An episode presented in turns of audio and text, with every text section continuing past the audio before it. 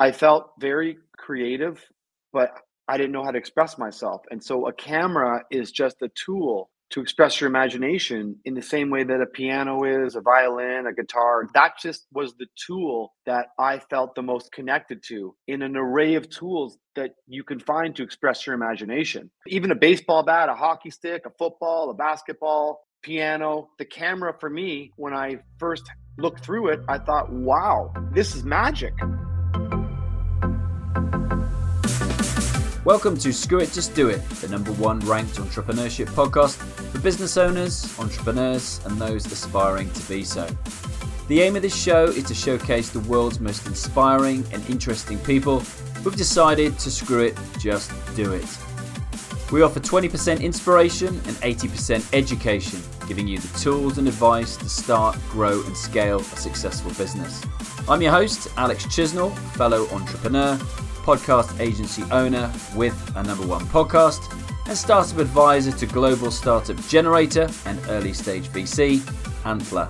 Each week, I release two episodes, a Q&A every Wednesday with one of the world's most inspiring figures, plus a solo episode every Saturday where I cover the challenges that all of us are facing as entrepreneurs.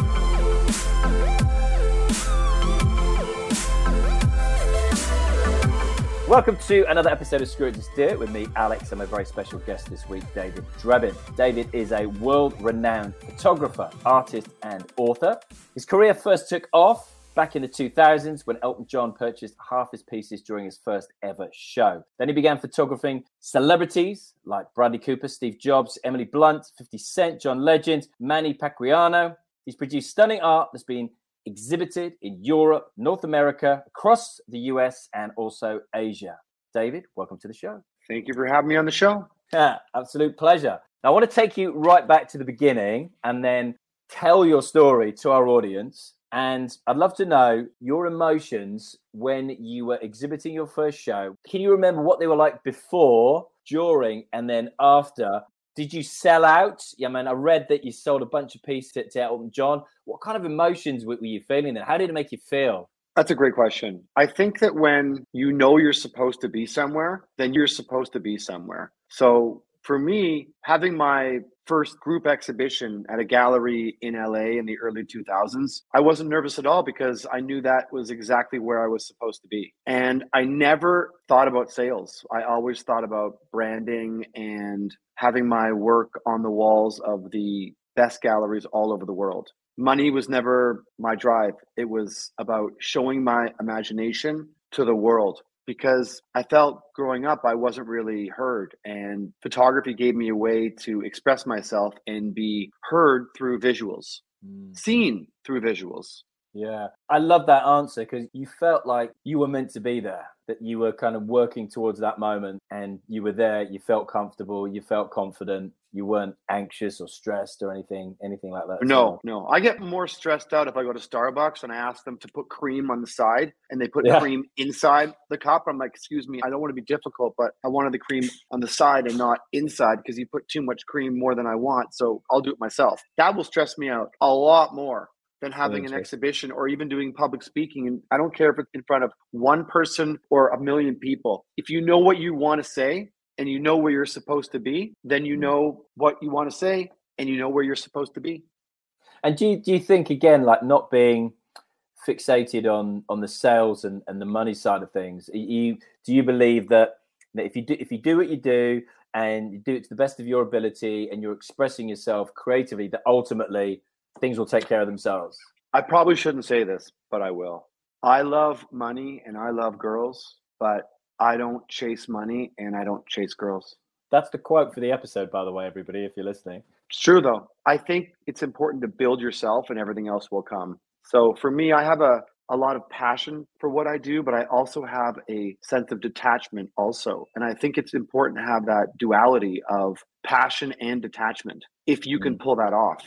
It's very hard to pull off passion and detachment, but I feel like I've been trained to do that based on how many years I've had to basically build daviddrebin.com with an incredible belief in myself. Mm, and that comes across straight away. Only though, even though we've only been talking for a few minutes, and interested to know as well then when you said like in your childhood again one of the reasons i love podcasting and love helping people create podcasts in what i do is that it gives people a voice again express themselves in a different way. But tell us a little bit more about your childhood then. What made you i just never forget being in school and falling asleep literally in every single class I ever was in from grade school to junior high school to high school to university. I just was never interested in any of the subjects. So I always fell asleep. And, and when I found photography after I went to acting school, which I was very bad at, those were the only classes I never fell asleep in because I just wasn't interested in the subject matter. And I think if you're not interested, then you're not interested.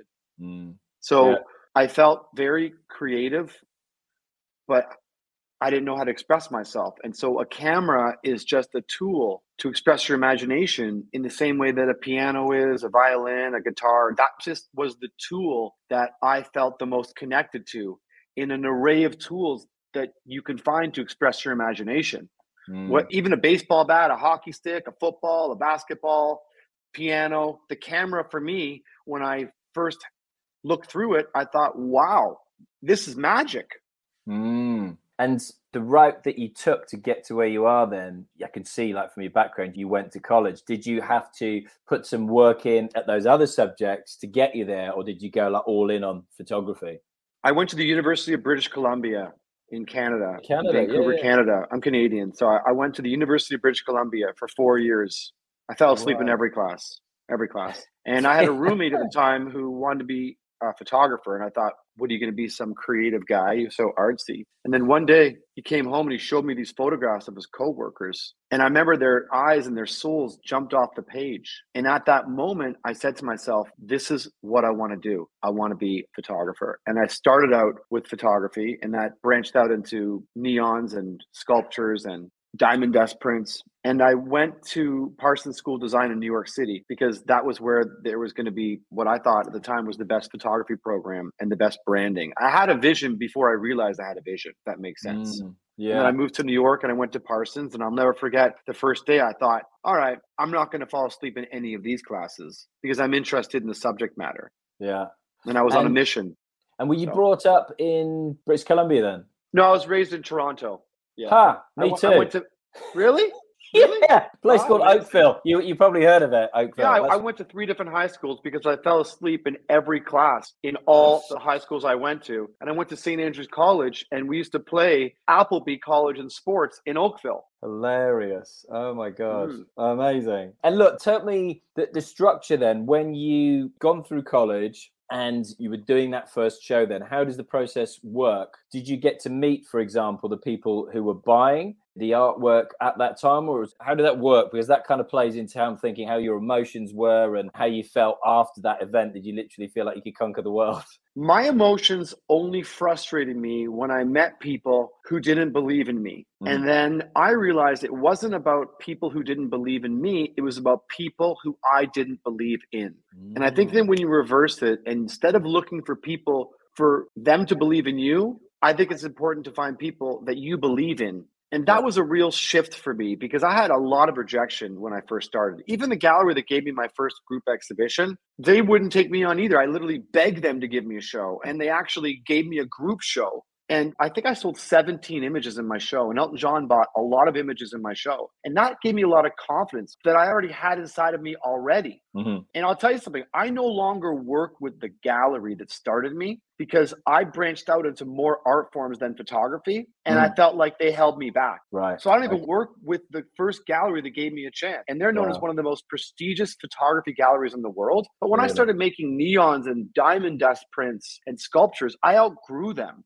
And what's interesting is a gallery that I was once so impressed with, I'm just not impressed with anymore at all. And I was kind of nervous the first time I went in there. And now mm. I think so, I just don't think much of them. I wouldn't even name the gallery on the yeah. podcast, but that serves as incredible motivation for me also. The same gallery that gave me a chance stopped believing in me. Yeah. Which is incredible because they sold so much work because I outgrew them because I started doing different art forms other than just photography. I still respect yeah. them, mm-hmm. but they should have been on the bus of doing other art forms and be supportive. And it's really hard to find people who support you. So you have to support yourself. Yeah. We're all alone out there. And interesting. So, and you mentioned brand before then. Did you have a clear idea of personal brand and how you wanted to stand out in the world to differentiate yourself and obviously exploring other art forms is going to create more of that you know usp as well I used to work commercially and I used to do ad campaigns for top brands all over the world. And I realized when I was doing these campaigns,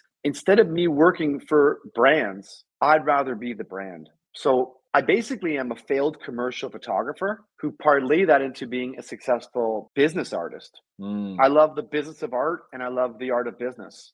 I love that. I love that. How has time differed when you were starting out? Were you looking to build relationships with gallery owners because that was the way to get your art to the world, to get in front of more people, that the marketing of it? Whereas now we've got social media, but back then, was it all about relationship building? I started when there were no cell phones. So for me, looking back, I realized it's all about relationships. That's the most important thing to me. A lot of people ask me, where are my favorite places to travel in the world? And I realized after traveling around the world that it wasn't about the places, it was always about the faces mm-hmm. in the places. So life is all about building great relationships and having spiritually uplifting relationships as opposed to spiritually depleting relationships. That's the most important thing to me is, is relationships. Relationships. Yeah. Number one, and behavior within those relationships. Great. And what do you think people can learn from what you've done? How do people maintain those relationships? Because as you get older, you obviously accrue more relationships and it's more difficult to stay in touch, although we now have clearly more tools to stay in touch than we ever did before. Relationships are like plants. If you stop watering them, they die. The end. It's so simple. Mm. That's it. Yeah, yeah, it is. Until you hear it, you don't realize how simple it is. I'm glad you, you said that. Sometimes I'll stop texting people and I'll give myself a year and I'll write down who texted me in a year if I didn't text them first. But I'm not waiting for anybody to call me. And I think that's the most important thing is to never wait for your phone to ring and to reach out to other people and provide value to them. Be an interested person instead of trying to be an interesting person. Mm. I am far more interested than I think I'm interesting. I know myself very well. I'm more interested in your trip to Portugal and why that was what it was, far more than talking about myself and any kind of success, because I don't really see myself as a successful person. I see myself as extremely driven, very passionate for getting my ideas out there into the world. Mm. So I don't believe in networking. I believe in building my own personal brand and providing value to other people all over the world. Mm. And it seems to be you, you have a lot of self-awareness though as well sometimes too much sometimes i wish i wasn't so self-aware it's almost like i instead of seeing the tv and the show i see the pixels in the tv screen more than the show that's actually on the TV. Yeah, interesting. And tell me, so some 21 years doing what you do, yet you say when you started, you don't feel 30 like years. 30 years. 30 years. Okay. I've been doing this. I've been doing this since 1991. Okay. Yeah, 30 years. You're right. But you said at the start, a lot of rejection. I think the biggest battle is actually with yourself. Agreed. Accepting yourself, rejecting yourself. The people along the way are just the people along the way but ultimately you're always with yourself so it comes down to self-acceptance or rejecting yourself eventually the universe introduces you to the people that you need to meet at the time that you need to meet them yeah, yeah, yeah. Are you enjoying our chat right now? I'm really, I like the questions. I hope you like my answers too. I love it. You're literally, uh, you're walking quotes of wisdom. It's unbelievable. Like some people, you know, you speak to some people and it is literally like trying to draw the proverbial blood out of a stone. And even in the interview earlier, because you're just not getting anything back. But we could be three, we're 3,000 miles away. Yeah, I can feel your energy coming through really easily. It's really interesting. So yeah, I'm really enjoying it. Thank you. Thank you. So yeah, tell me then. So if you don't feel like like a success now, what go, do you do you constantly reset yourself goals? No, you don't. For me, I would say that 99% of my success and my happiness depends on sleep, exercise, and hydration. You give yep. me eight hours sleep, an hour of moving, moving the body, and three liters of water, I feel great. Mm. But if you give me a million dollars and two hours sleep and four margaritas the night before and no water and no exercise, I feel terrible. So I'm very much driven by health and how I feel. And it starts with how you feel. That's what success is to me. And that's what happiness is for me. It's all dependent on sleep, exercise, and hydration, not money, not success. Sometimes the more money you have, the more money you want. I just was never driven by money. Money is just a byproduct of winning for me. I like to win, and money comes with winning. But I also don't mind losing. I don't really feel like I lose. I feel like I learn. I never lose. I just learn. Yeah, no, I, I agree. And it's funny, up until I think the time of the pandemic, 2019, 2020, etc., I don't think I placed enough emphasis on that. But now I've implemented other things in my life that I've just found by having that time to kind of take back and go, okay, so if I'm always becoming ill because I'm working too hard, exercise is the first thing to go, then my sleep is equally curtailed. Who the hell can I help if I can't even help myself, if I can't even look after myself? So now it's like, you know, making the time to do the things, again, as you say, that make me happy and things that I can do that make other people happy as well. Someone once said to me, Imagine everyone you're speaking to has a necklace with a sign, and the sign says, Please help me feel better about myself than I do right now. And that's kind of how I live my life. I just want to make other people feel great through my art, through my actions, through my conversation. I just want to make people feel great. That's my goal in life is to actually make other people feel great. And it really does kind of start with the art yeah. and how people feel when they look at the work and how it makes them feel. Art is often a mirror a reflection into yourself. Mm. I was going to ask you that then. So, what's your goal? So, that's really interesting. Okay, that's really interesting. And because clearly your art's being exhibited all over the world in different galleries at all different times as well. So, you would never get, you know, that insight into everybody's reaction at the time that they look at that and they go, I want to have that. I can literally see that going here. So, what gives you the biggest buzz when it comes to exhibiting your art? Is it getting feedback from someone? Is it being in a no. gallery in a live moment? No. I think that when you're looking for feedback from other people, you're relying on external gratification, which is extremely dangerous. I think yes. that all gratification has to come internally yes. and not externally. If you're looking for applause and you get boos, then you're going to be in big trouble if you don't have a serious sense of your own self-worth and you're looking for other people to give it to you. Yeah, yeah. I don't listen to the cheers, I don't listen to the boos. I am my biggest critic and cheerleader and critic. No I, one can criticize that. me more than me. Yeah. No one can criticize yeah. me more than me and no one cares about the inner than me. Mm. And same with you with yourself. When you look for external validation, it's like quicksand. You never know what the truth is, but you know the truth when it comes to yourself. You do. I guess is not celebrating the successes so wildly and not beating yourself up so much when you foresee it as something as being, you know, not as good as you thought it was going to go out. And interesting then, talking like external validation, then tell me about your relationship with social media because doing what you do, you've clearly now got far more tools to reach far more people than you've ever had before. As you said, when you started, there were no cell phones, the internet was there, there wasn't social media. What's your relationship like? Because it looks like you have a bit of fun with your Instagram, that's for sure. For me, it's all fun. I think it's important to post a lot, but reveal very little about yourself. Mm. So, my motivation with all the platforms is to promote art and have fun through promoting the art that I create. I think it's important to have fun. And I gravitate towards accounts on social media platforms that are fun. I love fun. And I also like being educated and I like being entertained. So for me, social media is all about if I'm not being educated and I'm not being entertained, then I'm not really interested in what anyone else ever has to say. And I feel that way with what I do. I want to entertain and I want to educate. I don't want to see people's egos on social media. I want to see inspiration, not egos and hot girls in bikinis and guys flexing their cars. Like I just don't care about that shit. I care more about some sort of inspiration or education or a laugh. I will do anything for a laugh. I love having a laugh. Laughing is the greatest feeling in the world. It is. And, it- and I'm funny too. I feel like my greatest skill is actually not being an artist, but being funny. And secretly, I kind of wish I was a comedian or a magician. I'm serious. like, I love, I really feel like sometimes I wish I was a magician or a comedian.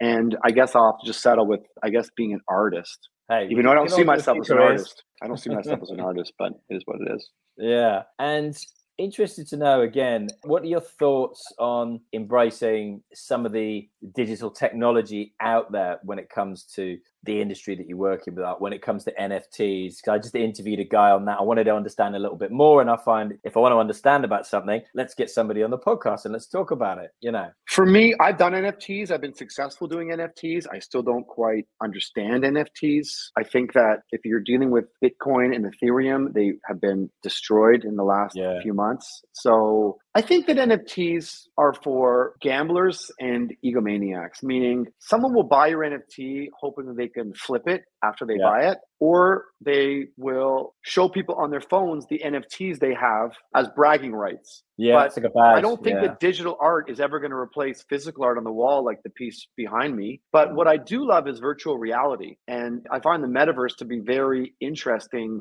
Well, my version of the metaverse, which is virtual reality, that I could create a gallery and put a oculus on your face and you could walk through this unbelievable setting but you have to be sitting down otherwise you're going to fall down. I think that virtual reality is here to stay yeah definitely but nfts i've done them i don't quite understand them unless you're a gambler or an egomaniac that's just my vision i mm. wish and I, that i had a lot more passion towards it i've studied them a lot i think it could be a fad but what do I know? Yeah, I'm, i love I'm, virtual I'm, reality though, I, and I love Oculus. Oculus is apps. You put an Oculus on your face, and you will change. It will instantly change your world if you just put that Oculus on your face. Oculus fascinates me, and I think that's you know lends itself to you know one of the examples you've given, like being able to create a virtual gallery for somebody to walk into and look at that and interact. I think there is no ceiling on that kind of stuff. That is yeah. I have I have a virtual gallery. You can see it on my website, daviddrebin.com, called Collector's Edition but I also have ah, okay. an Oculus, and it's very,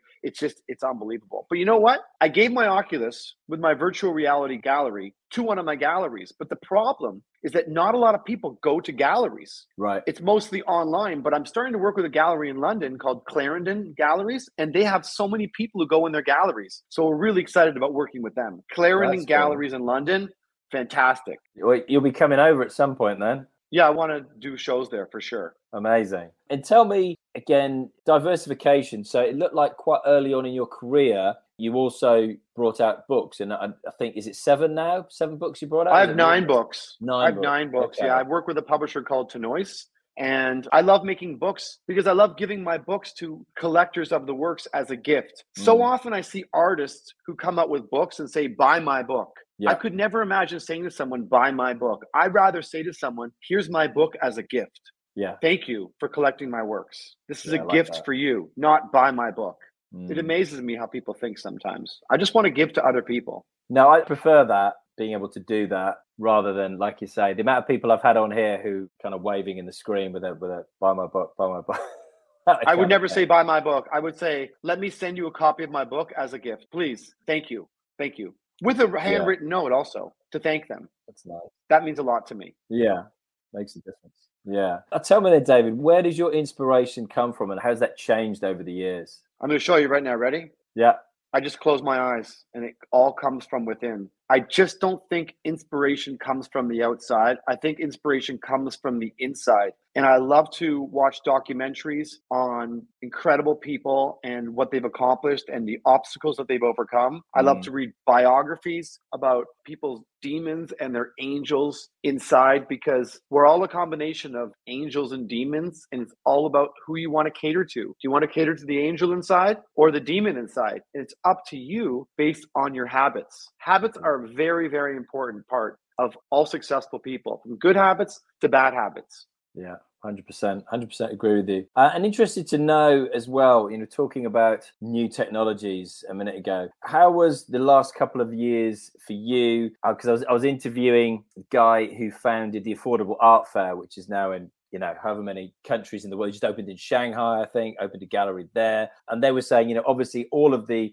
physical galleries shut down, but they opened online and that's done incredibly well. Were you more or less creative yourself during that time? Because again, I was listening to different musicians saying they, they were less creative. Others were going, no, my creativity ran wild during the pandemic. So what, what was yours like? My creativity doesn't waver. Doesn't. It's always on. I don't Amazing. have blocks. So the pandemic I spent in Miami and I was in the hospital I was on oxygen and I almost died from COVID. I had it really, really bad. And No that was probably the best experience I've ever had is to be able to overcome that. And I think Mm. that when you have a near death experience, it makes you really appreciate your life. Yeah. So for me, I think that social media is also a way to scale your brand. Instead of waiting for other people to promote you, you can promote yourself in a somewhat clever way if you know how to build an audience and provide value and entertain or educate people. Because Mm. people want to be entertained and they want to be educated. They really Yeah. do. You've only got to see that when it, in my industry in podcast, when you, you literally see like comedy is the number one niche out of like over 100 niches, and education, I think, is like number three after sports or business, something like that. So, For me, everything is about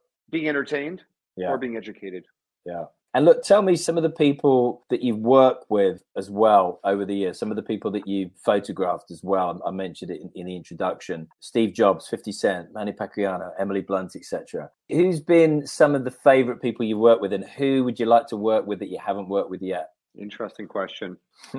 Sometimes they say you don't want to meet your heroes because you could be so enamored by someone's image and then when you meet them they may not be what you thought they would be. And other times you may not be that enamored with someone and you were commissioned to photograph them which i don't do commission work anymore but i used to and you Yeah. could be pleasantly surprised. So it all comes down to expectations. I don't really have dream people who i'd love to photograph but if i could photograph anybody just off the top of my mind right now. I mean, I love to photograph Diana Ross. I'd love to photograph Donald Trump. I think that would be really interesting if I could do whatever I want with him. Would Yeah. be like wow. But I'm not really obsessed with celebrity. I like to make people, regular people, look like celebrities. mm, I love that. I love that. And what are you excited about? That's a great clip. most- That's a great clip, I think, for you to cut up and send It's me. a we great can work. With, one. we can work with that one. That was a really good one. Even even me saying that it was a really good one as part of the clip. Like the last Yeah. 20 seconds, or it's a really great clip. Cut. Very good.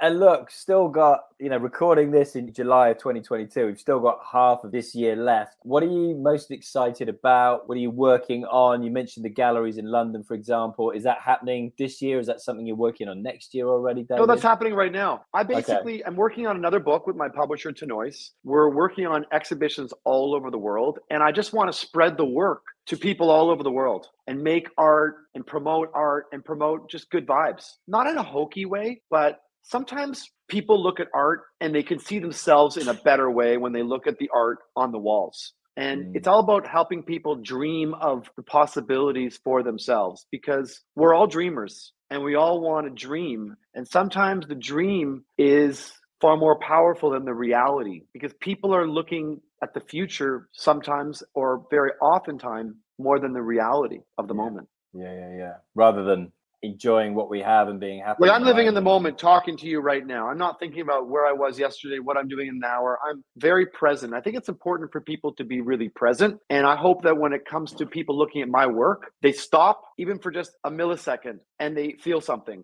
That is the goal, whether it's the rest of this year, the rest of my life, even when I'm dead, is to make people feel something through art in the same way that a musician can die, but then make people still feel incredible when they listen to the music. I was listening to Mm. George Michael earlier. I was like, wow, it's amazing. This guy can make me feel something. And yet I'm reading his biography right now and he's gone. He's been gone for six years. That's incredible Yeah. to me. Legacy. Legacy is about how you make people feel. So often people say, So what is your legacy? My legacy and your legacy and everyone's legacy should be how did you make people feel? The end. And I think I was going to mention legacy, and, and I think given what you do, or it doesn't have to be that. You alluded to it earlier. It could be through a guitar, it could be through a piano, it could be through taking pictures, it could be through painting pictures. Whatever it is, to have that ability to live beyond you here right now, as you mentioned, like you know George Michael, and just seeing the Elvis movie come out at the moment, things like that, to be able to feel emotion from something that was created so long ago is, is so so very powerful.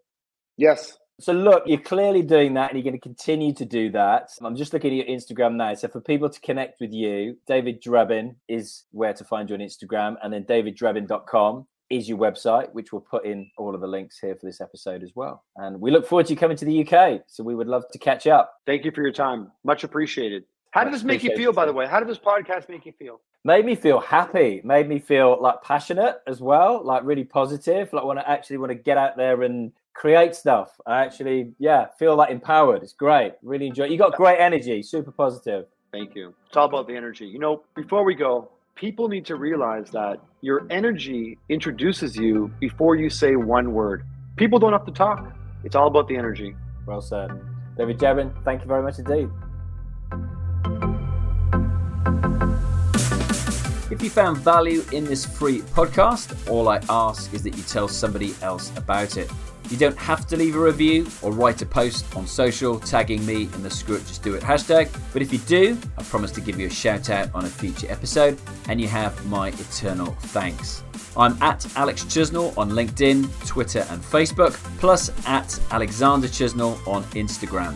Alongside the Screw It Just Do It Facebook page, this houses the Screw It Just Do It community and has the most up to date information on all things Screw It Just Do It, including all of our live events. I love hearing from you if you either message me on LinkedIn or email alex at screwitjustdoit.org. I promise to reply. Just give me a little time.